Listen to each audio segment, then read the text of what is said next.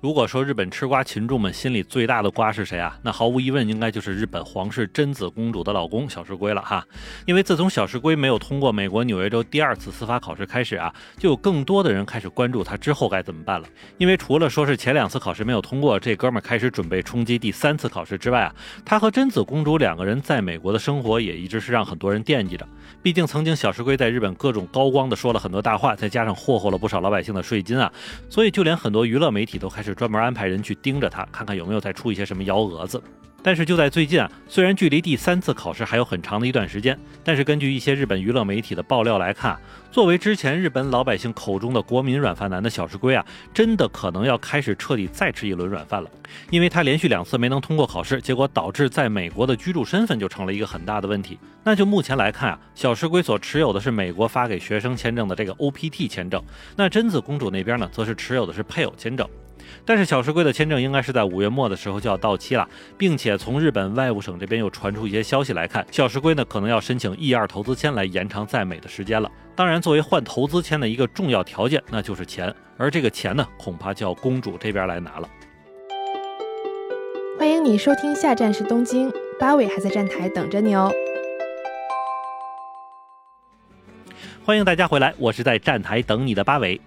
那每次讲到小石龟的时候啊，我都能深深的感受到他老丈人，也就是这个日本皇室文人亲王这边的那个恶心劲儿。因为在最开始的时候啊，文人亲王可以说是极力反对这门婚事，只不过在继子妃的这个坚持之下呢，贞子和小石龟的交往也算是开始了。虽然在之后小石龟家里那些老赖的事情被人翻出来之后，就连继子妃自己都反悔了，可是自己家的这个贞子公主啊，就是铁了心要嫁给小石龟，直到最后因为这件事儿，公主都患上了抑郁症，所以老两口这边也没办法，就这么答应了。其实哪怕是到现在哈，文人亲王和继子妃的关系一直都是处于冰点的，甚至一度传出可能都要离婚的消息，多少就是因为这件事儿开始了。再加上这个日本皇室跟普通老百姓虽然不太一样哈，充其量呢也就是个吉祥物或者象征一般的存在，所以他们在普通民众的面前呢，就一定要做好公关工作，千万不能招人讨厌。但小石龟这边呢，是根本就不管这一套，是我怎么开心怎么来。而这样的结果呢，就是导致了不仅仅是小石龟自己，就连文人亲王一家子在日本民间的口碑都是一落千丈，弄得民间啊现在是出现了各种声音，都是支持现在德仁天皇的女儿爱子去当天皇，而不是支持文人家的这个独苗小儿子了。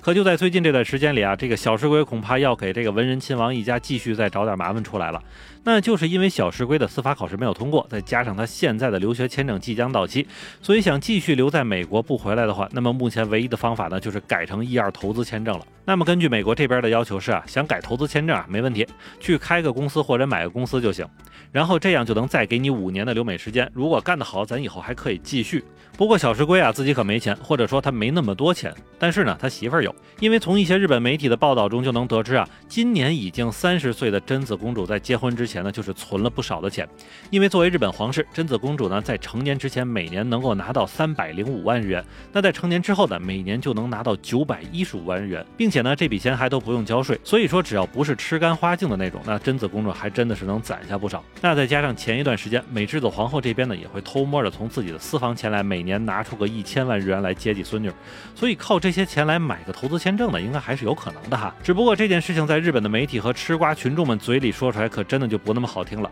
什么骗婚啊、超级吃软饭啊等等这些话，就频频的出现在了媒体报道和一些文章的评论之中，以至于还有不少日本的吃瓜群众直接就问出了：说小石龟如果在美国转成了投资签证，那么他到底去美国是干什么了啊？是不是去帮助贞子他们家做投资了呢？那另外，小石龟家之前的老赖的事儿也被人再次翻出来啊，说是之前的四百万日元都不还给人家，那现在还在咔咔的花钱哈，这家伙果然就是个垃圾。不过站在日本皇室这边哈，确实也不是一点忙都没帮，因为也有媒体报道称啊，说日本外务省这边其实早就估计到小石龟第二次考试恐怕是通不过了，所以也在努力的去给他找一些类似联合国内的这种工作去干。除此之外啊，就在今年二月二十六日的时候，日本新任的驻美国纽约州总领事也表示说自己和文人亲王的关系很好，所以虽然他家的闺女现在是平民，但是在纽约这边呢，也会为他提供保护和帮忙找工作的。而现在可能性最高的呢，就是如果小石龟第三次考试失利了哈，那他将可能会成为联合国的正式雇员，不过呢，也只是一个专职记者的工作。那么从这里也可见啊，无论是日本外务省也好，还是日本的这个驻美国大使也好啊，也都认为小石龟去换个投资签证，可能也就是一个临时过渡的事情吧。所以日本皇室这边似乎在用举国之力给驸马在美国找工作的事儿呢，也真是让老百姓看得特别不爽啊！因为你说这里里外外花的钱岂不都是税金吗？那完事儿人家小石龟还会给你甩个脸子看。不过另外一方面啊，皇室这边确实也不是没想过，干脆就让小石龟回日本算了。只不过这件事儿放在小石龟自己身上呢，如果说现在回去日本，已经不是能够用尴尬这个词儿来形容的了。毕竟因为之前日本国内的反对声音太多啊，小石龟干脆就不藏着掖着，什么难听的话呀、膈应人的事儿啊，也就都做了。那么基本上可以认为，小石龟现在在日本已经是社会性死亡的状态。